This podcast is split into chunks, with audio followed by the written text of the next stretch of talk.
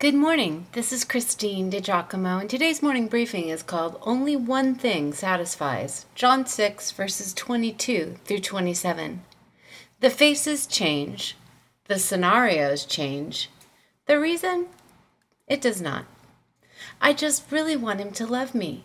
The high school girl explains to me the day after she has given far too much of herself away to a demanding young man.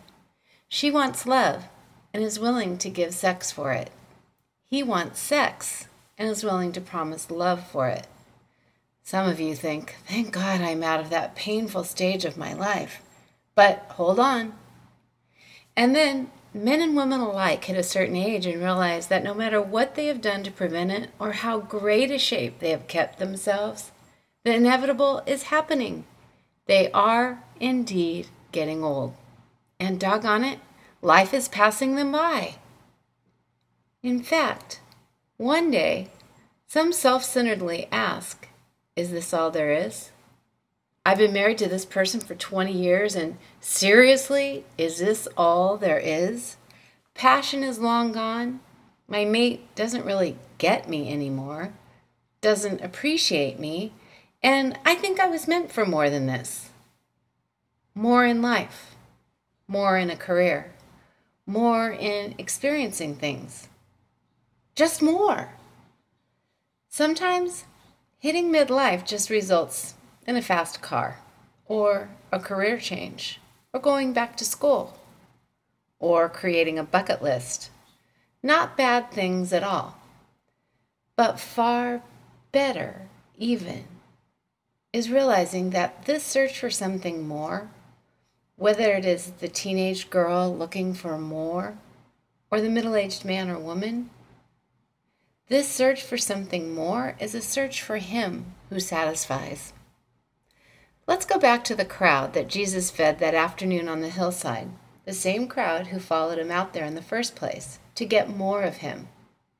They had seen the disciples debark, and Jesus had not been with them. So they waited for him to come back. Eventually, they realized he wasn't coming back, so they again went in search for him. John writes The next day, the crowd that had stayed on the other side of the sea knew there had been only one boat. They also knew that Jesus had not boarded the boat with his disciples, but that his disciples had gone off alone. Some boats from Tiberias came near the place where they ate the bread after the Lord gave thanks. When the crowd saw that neither Jesus nor his disciples were there, they got into the boats and went to Capernaum looking for Jesus. When they found him on the other side of the sea, they said to him, Rabbi, when did you get here? Jesus answered, I assure you, you are looking for me, not because you saw the signs, but because you ate the loaves and were filled. Don't work for the food that perishes, but for the food that lasts for eternal life which the Son of Man will give you, because God the Father has set his seal of approval on him.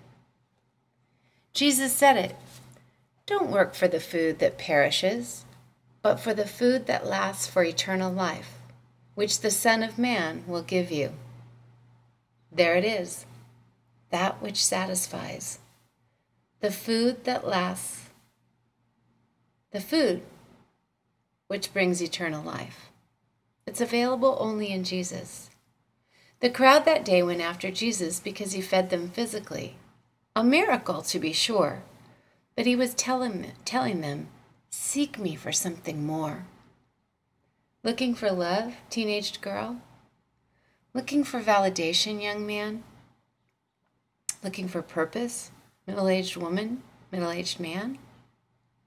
Looking for adventure, older man or woman?